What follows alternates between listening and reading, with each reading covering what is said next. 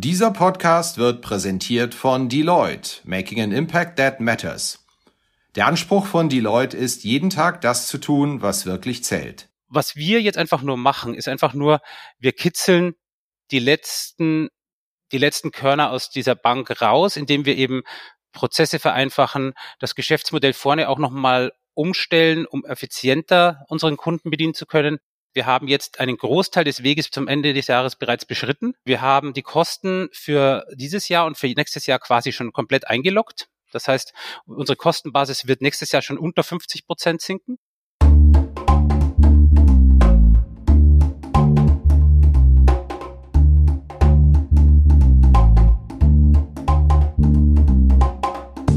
Finanzszene, der Podcast. Jeden Montag mit Gästen aus der Banken- und Fintech-Branche. Hallo und herzlich willkommen zur ersten Episode im neuen Jahr des Finanzszene-Podcasts. Mein Name ist Christian Kirchner von finanzszene.de und unser erster Gast im neuen Jahr ist Stefan Barth, Vorstandsvorsitzender der OLB, einem im Kern regionalen Institut aus Oldenburg mit einer Bilanzsumme von 22 Milliarden Euro, das nun allerdings, wie wir auch im Podcast erfahren werden, auch bundesweit Ambitionen hat. Ja, es gibt eine ganze Reihe spannender Dinge rund um die OLB, über die uns Stefan Barth mal aufklären muss. Naheliegenderweise natürlich, wie das überhaupt klappen soll, bis 2023 mit Filialen eine Cost-Income-Ratio von 45 Prozent zu erreichen. Obendrein ist die Bank in spannenden Geschäftsfeldern wie der Fußballfinanzierung unterwegs. Auch da wollte ich mal wissen, wie das genau eigentlich funktioniert. Und wir müssen natürlich auch drüber reden, was an den Börsenplänen dran ist, die das Institut offenbar hegt. Ohne weiteren Verzug steigen wir direkt ein. Ja, herzlich willkommen hier bei uns im Finanzszene-Podcast. Ja, vielen Dank, Herr Kirchner. Freut mich auch sehr. Ja, über die OLB wollen wir heute was hören, aber ich würde gerne zunächst mal was von Ihnen persönlich hören. Sind Sie selbst ein audiophiler Typ? Hören Sie Podcasts oder müssen Sie sich zu sowas zum Hören oder gar zu einem Gastauftritt zwingen? Uh, nein, zwingen muss ich mich ganz sicher nicht. Uh, ich ich höre auch ab und zu ganz gerne mal Podcast, ähm, insbesondere wenn es irgendwelche äh, Fachthemen sind oder sowas, dann ist das am Abend ganz entspannt nach dem Tag, wenn man nicht so viel lesen muss. Das hilft, aber zeitlich äh, auch natürlich etwas limitiert. Ja, vielleicht erzählen Sie einfach mal zu Beginn ganz klein wenig was über sich. Sind Sie von Haus aus immer schon Banker gewesen? Sie haben ja viele Jahre, kommen wir gleich noch zu, in Österreich gearbeitet und ja, haben jetzt äh, Deutschland wieder betreten bei der OLB als Vorstandsvorsitzende. Erzählen Sie doch einfach mal was. Was treiben Sie? Was hat Sie angetrieben? Wo kommen Sie eigentlich her beruflich?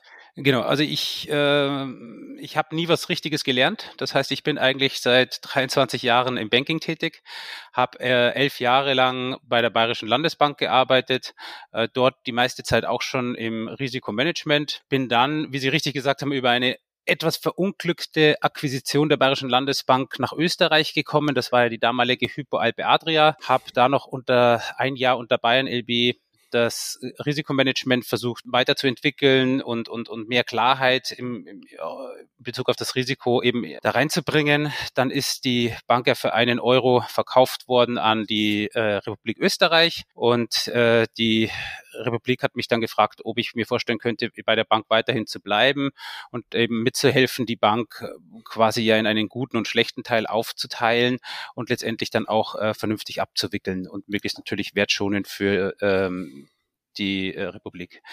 Das habe ich vier, dann noch drei Jahre gemacht. Das war insgesamt vier Jahre dort. Aber können Sie sich ja vorstellen, wenn Sie dann immer nur über Abwicklung reden und, und, und, und nur Risiken sehen, dann. Ich wollte gerade sagen, das ist aber nicht ver vergnügungssteuerpflichtig, ja. Genau, genau. Also es war eine hochspannende Zeit, ja. Und äh, habe viel gelernt, gerade aus Risikomanagement-Sicht, weil da müssen sie natürlich auch wahnsinnig viel einfach immer, sie werden besser als Risikomanager, wenn sie Erfahrungen dahinter haben. Aber es war eben keine, keine zukunftsorientierte Arbeit und deswegen wollte ich dann was Neues machen und bin über eben äh, Zufall eigentlich zur BAWAG gekommen. Die BAWAG hat ja damals eben auch zwei Private Equity Firmen gehört. Die eine davon ist ja relativ bekannt, das ist ja Cerberus. Äh, das andere war ähm, GrowthPoint und ähm, habe dann zwei Jahre dort das strategische Risikomanagement aufgebaut, bevor ich dann Chief oder Risikovorstand geworden bin und habe dann das sechs Jahre gemacht. Und wie es halt dann ist nach acht Jahren und nach einem erfolgreichen Börsengang, den wir dort gemacht haben, war auch die Frage, wie ich mich weiterentwickeln will. Und ich wollte auch wieder gerne zurück nach Deutschland und bin dann eben per Zufall und über, über, über Gespräche zur Oldenburgischen Landesbank gekommen. Ich wage die Behauptung äh, mit Ihrem ganz leichten Dialekt und Ihrem Nachnamen, dass Sie aber eigentlich eher vom anderen Ende der Republik als dem Nordwesten kommen, oder? Nein, äh, stimmt nein, nicht. Ich, nein, ich bin ich bin in München äh, oder Münchner Umgebung aufgewachsen. Äh, es liegt nur daran, dass wahrscheinlich meine, meine Mutter ist Schweizerin, äh, mein Vater kommt aus dem Allgäu. Das ist dann wahrscheinlich so ein sehr neutrales Mischmasch, was ich gelernt habe, aber ich kann auch kein echtes Bayerisch sprechen. Aber was hat Sie denn gereizt, von einer hochrentablen Bank in Österreich zu einem, ja, doch bislang eher stark regional geprägten Institut im Nordwesten der Republik zu wechseln, gerade wenn Sie eher aus dem Südosten des Landes kommen? Ja, also im die acht Jahre bei der BAWAG waren, waren eine tolle Zeit. Also das, das Institut damals ähm, war ja durchaus in einer viel, viel schwierigeren Situation äh, als, als die OLB heute. Ähm, die haben Verluste geschrieben, äh, die hatten ihre Skandale dabei. Also es war eigentlich ähm, eine, eine sehr schwierige Situation. Und wir haben in den acht Jahren ist ja geschafft, diese Bank nach vorne auszurichten und letztendlich auch erfolgreich an die Börse zu bringen. Ich habe das dann noch ein paar Jahre mitgemacht und ähm, irgendwann mal stellt sich ja die Frage, was ist der Beitrag, den ich, den ich, den ich dem Unternehmen noch bringen kann oder möchte ich nicht was Neues probieren? Und ähm, die Oldenburgische Landesbank, wie Sie ja wissen, hat ja auch, auch, auch Private Equity äh, Hintergrund mit Apollo und äh, mit äh, dem Texas Teacher Retirement Fund GovPoint ähm, Kollegen und ähm, deswegen war das natürlich auch ein, sage ich mal, dahingehend natürlicher Match ja, äh, dass, dass man das einfach mal ähm, sein Wissen dort einbringen kann. Da müssen wir gleich auch nochmal drüber sprechen, was der Reiz ist, in Banken zu arbeiten, die Finanzinvestoren gehört oder was die möglicherweise besser machen. Jetzt lassen Sie uns aber mal kurz über die OLB sprechen. Über die haben wir schon öfters berichtet. Aktueller Anlass ist, dass Sie nochmal eine Restrukturierung im Oktober bekannt gegeben haben. Und da haben Sie sich Ziele vorgenommen, die in Deutschland ja eigentlich für eine Bank, die auch noch mit Filialen tätig ist, unerhört klingen. Der Cost-Income-Ratio von 45 Prozent. Also bei den Großbanken stöhnt und ächzt man schon und bei den Sparkassen und Genobanken irgendwie wieder unter 70 zu kommen vielleicht. Und sie hauen da einfach mal einen raus und sagen, jo, 45 Prozent ist machbar, muss machbar sein, und zwar binnen zwei Jahren. Eine Eigenkapitalrendite von über 12 Prozent schaffen eigentlich nur Spezialinstitute. Wie soll denn das bei Ihnen funktionieren? Ja, ähm, es ist, ist, ist eine sehr gute Frage. Ähm, die, die OLB an sich hat ja den Riesenvorteil, dass sie ein sehr, sehr gesundes Geschäftsmodell hat. Und wir hatten auch ja zum Halbjahr 2021 schon eine Eigenkapitalrendite von 7,6 Prozent. Also durchaus was im Markt ähm, schon, schon, schon, schon sehr weit oben ist.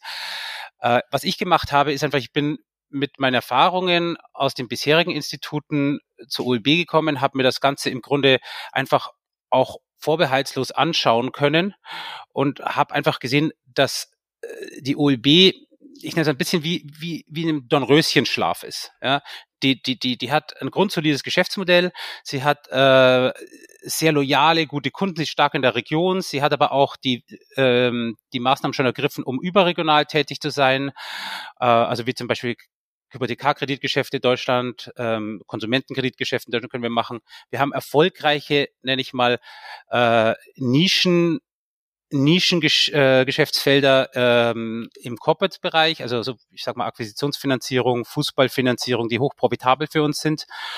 Und was wir jetzt einfach nur machen, ist einfach nur, wir kitzeln die letzten die letzten Körner aus dieser Bank raus, indem wir eben Prozesse vereinfachen, das Geschäftsmodell vorne auch nochmal umstellen, um effizienter unseren Kunden bedienen zu können, aber natürlich auch, um eben dementsprechende Kosteneinsparungen zu erzielen.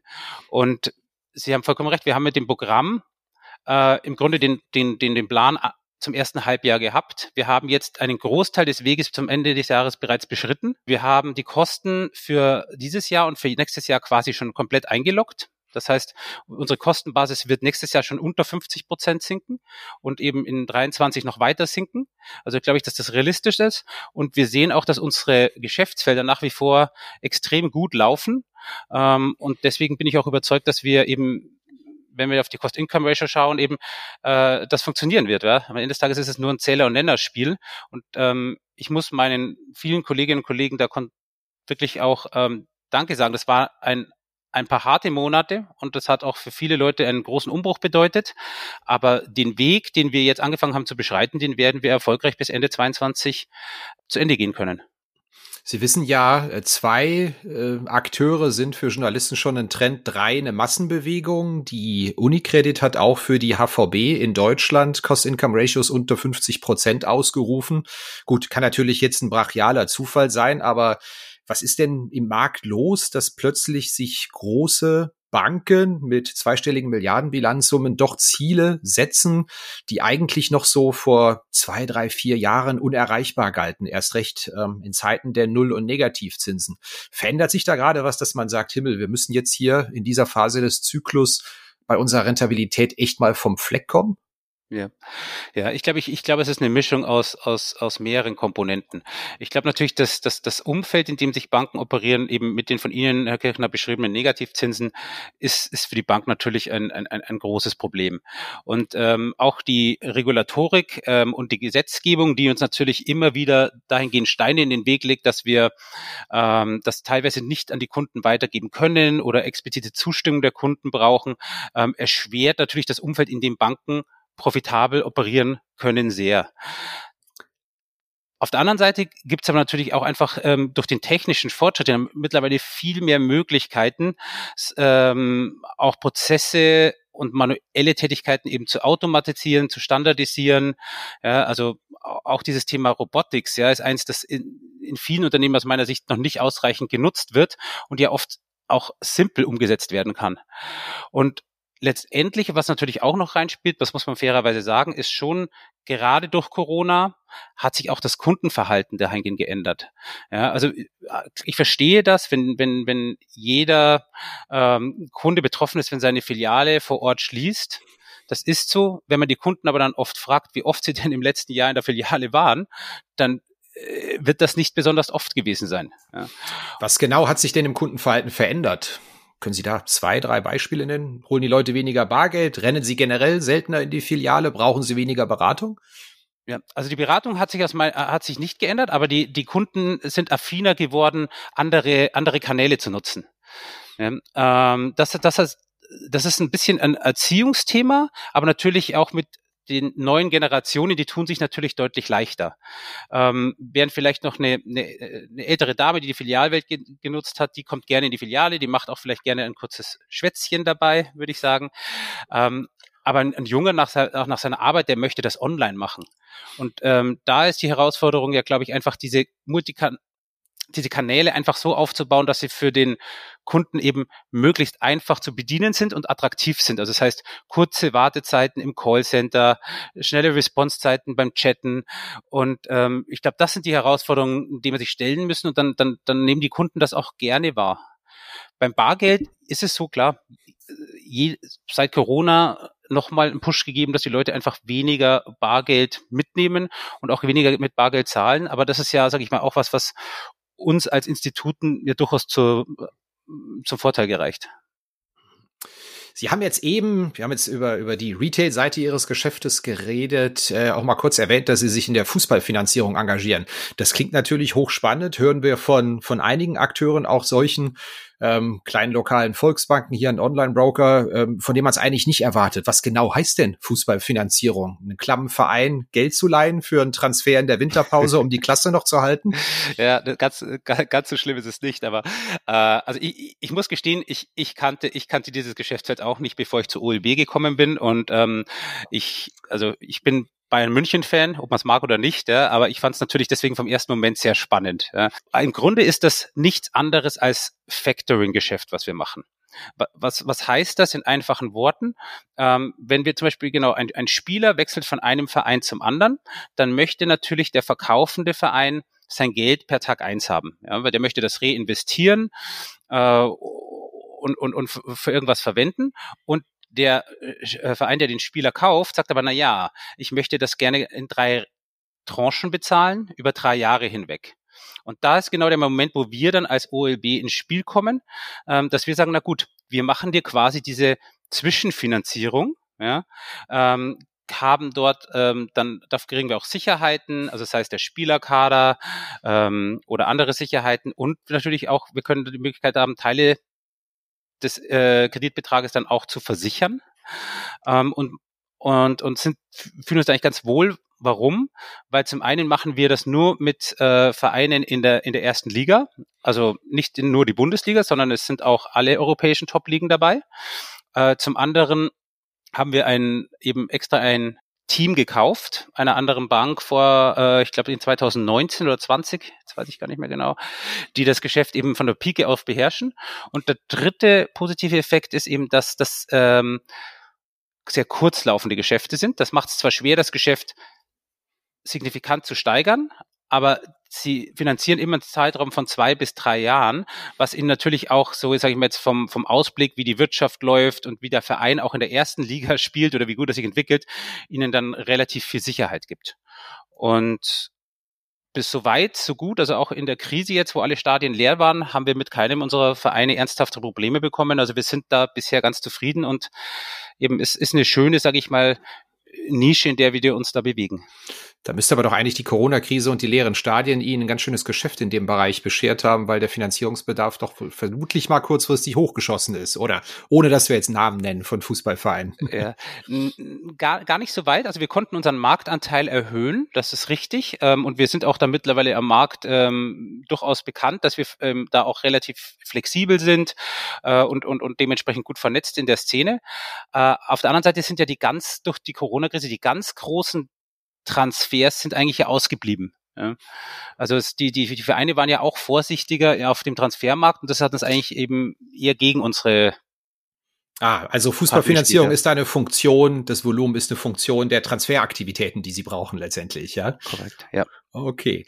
Ja, dann lassen Sie uns nicht zu lange mit dem Fußball aufhalten. Nochmal einen kleinen Schlenker zu Ihren Restrukturierungsprogramm machen. Klar, da geht es um Arbeitsplätze. Das ist das, was die Leute am meisten interessiert. Aber ich sag mal, ein Arbeitsplatzabbau, eine Filialschließung, ist ja eigentlich Teil fast jeder Bankrestrukturierung. Ich fand jetzt bei Ihrem Plan fiel auf, dass sie doch die Zahl der sogenannten SB-Standorte sehr, sehr drastisch senken. Ich glaube, von 86 macht 14.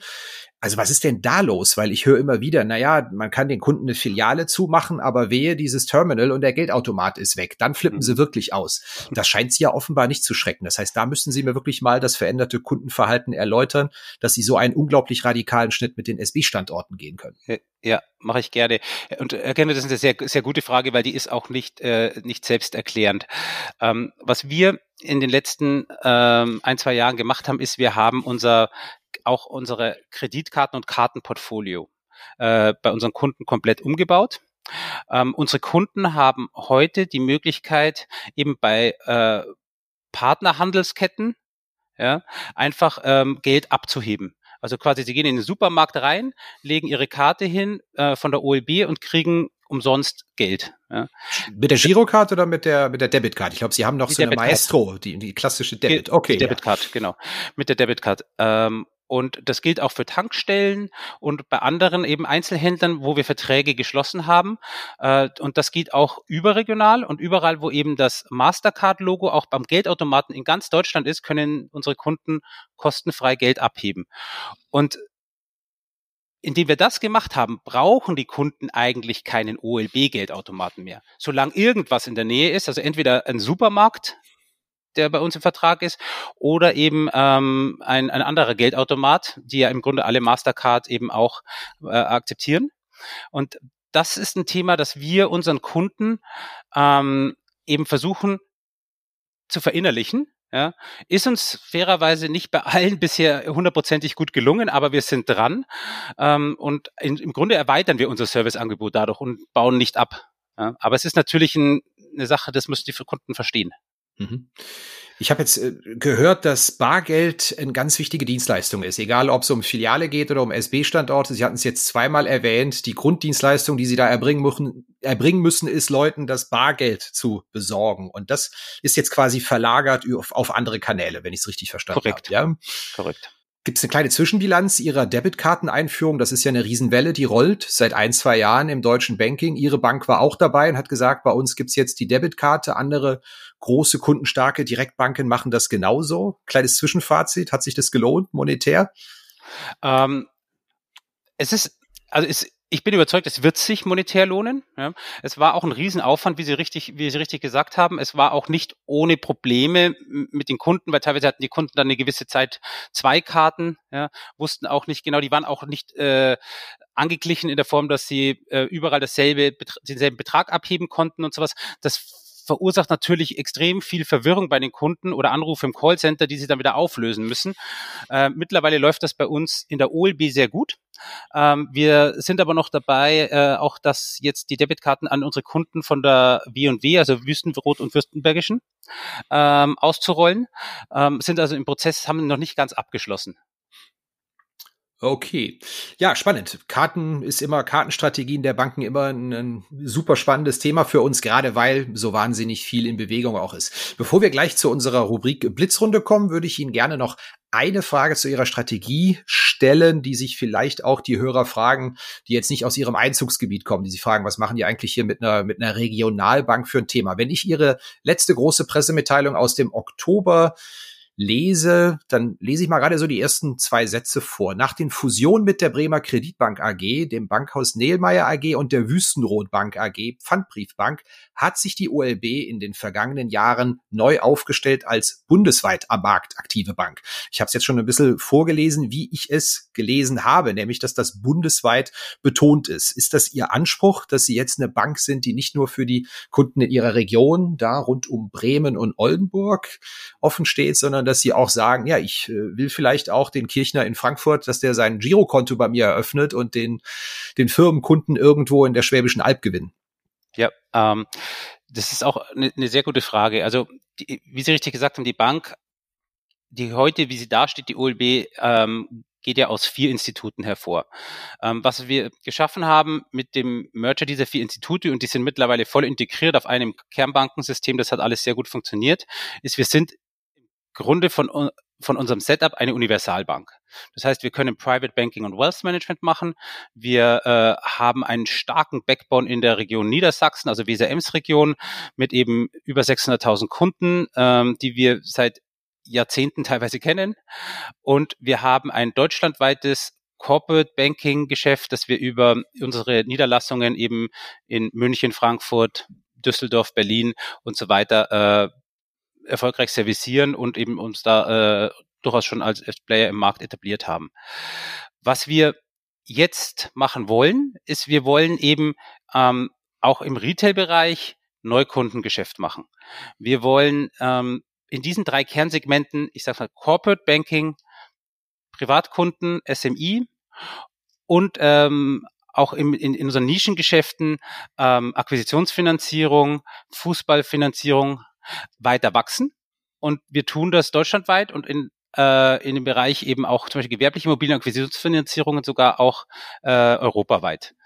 Wir sind dabei selektiv, das heißt, es muss uns immer das Risikoprofil muss uns passen, auch die, auch ganz offen der Risk Return muss passen. Ja, ähm, aber wir können das, wir können das machen, weil wir eben als Universalbank agieren, aber nicht die Strukturen einer Großbank haben, sondern eben relativ wenig komplex sind. Das heißt, wir können schnelle Entscheidungen, Kreditentscheidungen auch ähm, herbeiführen und wir können auch ähm, ein bisschen flexibler agieren und das wissen unsere Kunden zu schätzen. Im Privatkundenmarkt ist es natürlich ein Massengeschäft. Das ist ganz anders. Hier haben wir jetzt die Plattformen aufgesetzt, dass ein Kunde, auch wenn er in München sitzt oder am Tegernsee sitzt, kann er die Hypothekarkreditfinanzierung mit uns machen. Ähm, im Konsumentenkreditbereich ist es auch so. Wir agieren deutschlandweit.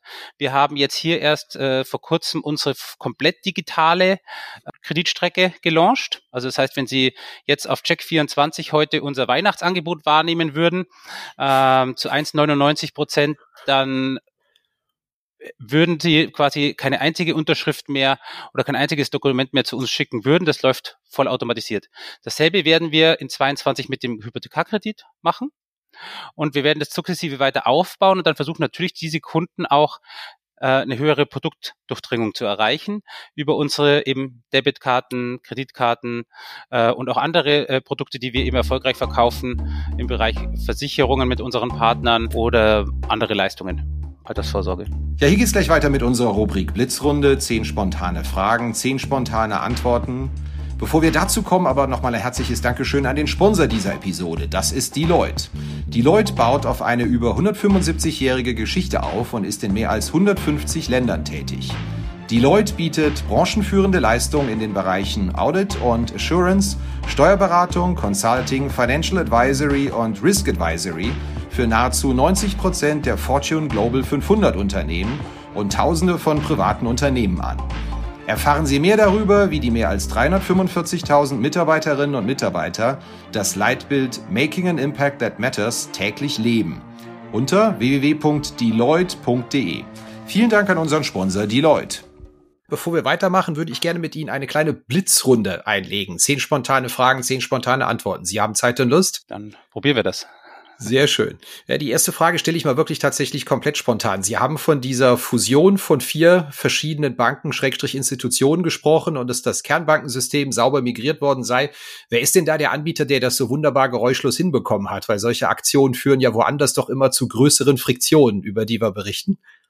Ähm, das war gar nicht der Anbieter, das war die Bank selbst, die das geschafft hat. Ähm, das war, glaube ich, eine, das war, glaube ich, wirklich eine absolute Meisterleistung der, der, der, der Kollegen damals. Das ging auch relativ schnell über die Bühne. Auch die Migration auf ein Kernbankensystem. Ähm, da waren schon natürlich immer wieder ähm, vereinzelt externe Unterstützer dabei, aber an sich ist das die Leistung unserer IT und, und unserer Kollegen, die diese Prozesse und, und, und die Systeme dementsprechend angepasst haben. Das heißt, würden Sie nochmal so machen, wenn sowas ansteht, Kernbankmigration macht selbst, wäre Korrekt. der Ratschlag? An Oldenburg gefällt Ihnen inzwischen am besten? Äh, der Stadthafen. Sind Sie denn schon Kunde Ihrer eigenen Bank geworden seit dem Wechsel zur OLB oder trennen Sie das strikt, private Bankverbindung und Arbeitsplatz? Seit dem ersten Tag bin ich Kunde der OLB. Gibt es ein Fintech, das die Dinge Ihrer Meinung nach richtig gut löst, wo Sie sagen, wow, das ist äh, toll gemacht, schauen Sie da ab und zu mal? Ähm, es gibt nicht das eine Fintech, ähm, aber wir schauen uns das aktiv an und wir, wir versuchen auch in den nächsten Monaten und, und im nächsten Jahr die eine oder andere Ko Kooperation dahingehend äh, abzuschließen. Wann haben Sie denn das letzte Mal für eine private Angelegenheit eine Bank betreten? das ist schon einige Jahre her. Sie haben es eben schon angedeutet, die Frage hatte ich mir tatsächlich zurechtgelegt. Sie sind Fan des FC Bayern. Was ist denn da als Kind schiefgelaufen bei Ihnen? naja, ich hatte zwei Möglichkeiten als, als, als, als Münchner. Entweder ich werde 60er-Fan oder Bayern-Fan und äh, bei mir in der Klasse waren mehr Bayern-Fans und dann, was macht man dann? Man schließt sich der Mehrheit an und wenn man erstmal erstmal drin hängt, dann bleibt man auch dabei. Was würden Sie heute Ihrem 20-jährigen Ich beruflich oder persönlich als Ratschlag mit auf den, Weg, auf den Weg geben? Immer immer klar zu artikulieren, was man erreichen will und offen zu kommunizieren äh, und immer auch immer immer fair und und und und ähm, korrekt gegenüber anderen bleiben, weil man sieht sich im Leben immer mindestens zweimal. Gibt es jemanden, der Sie in Ihrer Karriere besonders geprägt oder gefördert hat, den Sie mal lobend erwähnen möchte oder der einen starken Einfluss auf Ihre Karriere gehabt hat? Ähm, ja, das war mein damaliger Mentor, äh, wo ich noch bei der Bayern LB war, der Andreas Dörrhöfer. Der hat mich sehr stark geprägt und ist mittlerweile bei der Deutschen Bank in, in einer sehr zentralen Funktion, aber dem bin ich sehr dankbar für, für viele gute Stunden, wo ich viel gelernt habe. Können Sie ad hoc die Frauenquote unter den Führungskräften Ihrer Bank nennen? Zu niedrig. Wenn man einen halben Tag in Wien macht, was tut man? Man schaut sich definitiv den Stephansdom an, spaziert dann zur Hofburg und setzt sich nachher in ein schönes Kaffeehaus. Super, das war die Blitzrunde. Klingt nach einem entspannten halben Tag. Ja, ich würde gerne noch mal einen kleinen Bogen zur, zur BAWAG ihrer Station schlagen, wo sie jahrelang gearbeitet haben. Ich habe mir mal auch da die Kennziffern angeschaut. Also Österreich unterscheidet sich jetzt, glaube ich, im Bankenmarkt nicht so völlig fundamental oder in Rahmenbedingungen nee. von Deutschland. Aber die Bank hat auch, glaube ich, ab 2014 trotz Null- und Niedrigzinsen 12 bis 14 Prozent Eigenkapitalrendite erwirtschaftet. Wie geht das? War das die Knute der Finanzinvestoren als Eigner oder welche Stellen Stellschräubchen sind da richtig gestellt worden, um auch rentabel ein Bankgeschäft in so einem Umfeld zu betreiben? Ja, ähm, also es war tägliche harte Arbeit des gesamten Management-Teams und auch der und auch der Mitarbeiter. Ja, und das meine ich meine ich meine ich auch wirklich so und vor allem auch wahnsinnig viel ähm, in die Details gehen und sich die Details anschauen, weil die Details machen auch den Unterschied oft. Und äh, dann war es natürlich, das, was wir am Anfang uns, unseres Podcasts besprochen haben, es war natürlich ein hartes Arbeiten an den Kosten und zeitgleich eben das Aufbauen von, von neuen Geschäftsfeldern. Und wenn Sie eine BAWAG heute anschauen, die hat äh, über zwei Millionen private Kunden, davon ein Großteil natürlich in Österreich, aber sie haben auch über Plattformen mittlerweile relativ viele Kunden in Deutschland, in den Niederlanden und ähm, da sind sie zum richtigen Spezialanbieter geworden für eben Hypothekarkreditgeschäft zum Beispiel. Das können sie gut skalieren. Ähm, Chapeau an meine früheren Kollegen, hervorragende Arbeit. Finanzinvestoren, sind das die besseren Eigner für die Banken? Mit ihnen frage ich vielleicht den Falschen, weil sie ja offensichtlich sich seit einem Jahrzehnt da pudelwohl fühlen. Aber man bekommt auf Basis der Kennziffern ja schon fast den Eindruck, es funktioniert mit einem Finanzinvestor häufig in der Praxis zumindest was die Zahlen angeht. Also die Mitarbeiter haben da vielleicht eine andere Perspektive drauf, etwas besser als ähm, bei den börsennotierten Großbanken, die sich von Quartalszahl zu Quartalszahl hangeln. Können Sie uns da mal Ihre, Ihre Vorstellung geben, ob, ob was, was dieses Verhältnis auszeichnet? Mhm, mhm. Ja, also ich meine, die BAWAG ist ja mittlerweile börsennotiert und ja gehört direkt ja keinem direkten Private Equity mehr, äh, Company mehr. Aber natürlich, wir sind es noch ja, und die BAWAG war es lang, Sie haben vollkommen recht. Äh, ich persönlich arbeite sehr gerne äh, mit, mit, mit diesen Investoren zusammen. Ähm, warum? Weil ähm, diese Investoren haben ja immer nur eine gewisse Haltezeit an dem Unternehmen. Und ihr Geschäftsmodell ist ja auch relativ simpel. Sie kaufen unterbewertete Unternehmen und haben äh, eine Idee oder die Hoffnung, dass diese Unternehmen eben durch eine Transformation gehen und am Ende des Tages besser höher verkauft werden oder eben eine dementsprechend hohe Dividende zahlen können bis zu einem Exit. Das ähm, gibt einen immer nur einen gewissen Zeitrahmen, ja, damit fünf oder sieben Jahre sein, manchmal ist es vielleicht auch acht, ähm, in dem man immer eine, die Transformation machen muss. Das heißt, man muss sich schon fokussieren und man hat auch nicht Zeit, das Ganze eben ewig in die Zukunft zu tragen. Und das andere ist so, und das ist so meine Quintessenz aus der Erfahrung, die ich habe, ist einfach immer, im Grunde ist ist es egal, ob es eine Bank ist oder ein normales Unternehmen, man kann es immer so von oben einfach runter betrachten. Also nehmen wir, nehmen wir einen Schuhkartonhersteller. Da schauen Sie sich oben an, was verdient der heute. Dann gehen Sie durch die ganzen ähm, Produktionslinien durch. Sie schauen sich an, wo verbringen Sie Kosten, wo, wo, was funktioniert gut, was gut funktioniert, versuchen Sie zu pushen, was schlecht funktioniert, äh, versuchen Sie zu fixen ja, oder, oder besser zu machen. Und wenn sie es nicht fixen können, dann müssen sie es ändern oder müssen sie es vielleicht auch rausnehmen. Und ähm, da gehen sie jede kleine Verästelung im Unternehmen durch. Und deshalb habe ich vorhin gemeint, das ist sehr viel Arbeit und das müssen sie vielleicht auch oft als Vorstand selber machen. Aber wenn sie das tun, lernen sie ja wahnsinnig viel über das Unternehmen und sie, sie sehen auch die richtigen Sachen. Und wenn sie das dann machen, dann haben sie auch die Chance, eben ähm, wirkliche Veränderungen zu äh, voranzutreiben.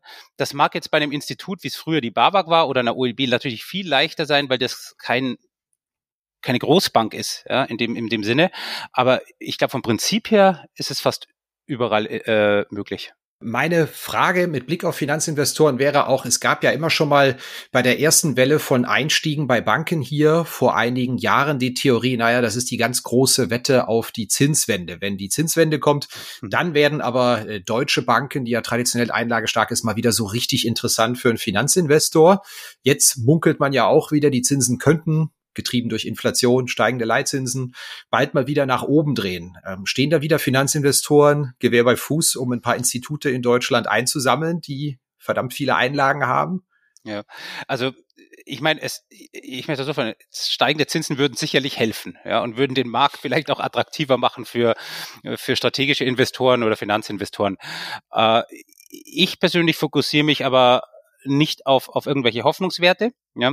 Wir, wir wollen unsere ähm, 12% Eigenkapitalrendite nächstes Jahr erreichen.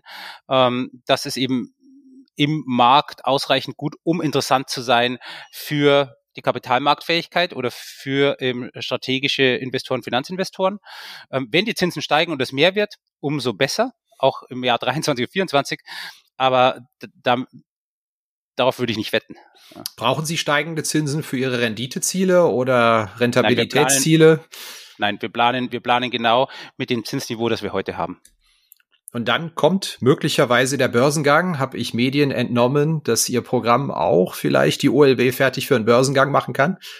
Ja, also wir bereiten uns darauf vor. Äh, wir äh, gehen bis Mitte 2022 zurück zum IFRS-Standard. Äh, das ist für uns ja schon mal wichtig und ein großer Schritt. Wir versuchen eben im zweiten Halbjahr 22 dann ähm, für auch für ein Kapitalmarktszenario fertig zu sein. Letztendlich liegt die Entscheidung ja dahingehend aber dann nur bei unseren Eigentümern und natürlich, wie Sie vorhin gerade gesagt haben, muss der Zeitpunkt auch passen. Ja. Das habe habe ich in London gehört, ähm, auch im, generell im angelsächsischen Bereich, da ist man nicht mehr so erpicht drauf, deutsche, ähm, deutsche Banken zu unterstützen bei Kapitalmaßnahmen, weil man die vergangenen zehn Jahre schon so viel Unsinn bei Kapitalerhöhungen gehört hat und den hehren Zielen. Ähm, sie würden das machen, in die Hülle des Löwen gehen, auch auf eine Roadshow gehen und den Aktien von der Deutschen Bank zu verkaufen, also von einem deutschen Institut wenn es ja. soweit wäre. Ja, ich, ich, ich, ich würde es ich würd's auf jeden Fall probieren. Eben damals bei der BAWAG hat das ja auch gut funktioniert. Ganz im Gegenteil, die meisten Investoren ähm, kamen ja sogar aus dem anglosächsischen Bereich. Äh, das hat sich, glaube ich, meines Wissens bis heute nicht, nicht so sehr geändert.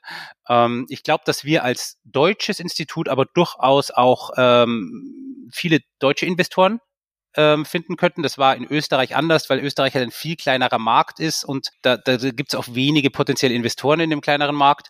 Äh, also ich bin eigentlich ganz optimistisch. Und ich meine, für eine Größenordnung der OEB ist ja auch so, wir äh, wir brauchen am Ende des Tages nicht äh, ein breit gefächerten, äh, ein breit gefächertes Aktiendebüt, ähm, sondern für uns, wir brauchen vielleicht 50, vielleicht ein bisschen mehr, ein bisschen weniger solide äh, Finanzinvestoren, strategische Investoren oder Leute, die eben, die sagen, das macht Sinn, da zu investieren. Und dann, dann würde das für uns eine, eine gute äh, Investorenbasis geben. Ja, das war's wieder mit dieser Episode von Finanzszene, der Podcast. Wir sagen nochmal herzliches Dankeschön an den Sponsor dieser Episode. Das ist Deloitte. Der Anspruch von Deloitte ist, jeden Tag das zu tun, was wirklich zählt. Für Kunden, Mitarbeiter und die Gesellschaft. Vielen Dank an Deloitte. Redaktion und Host Christian Kirchner für Finanzszene.de, Coverdesign Elida Atelier Hamburg, Musik Liturgy of the Street bei Shane Ivers über www.silvermansound.com.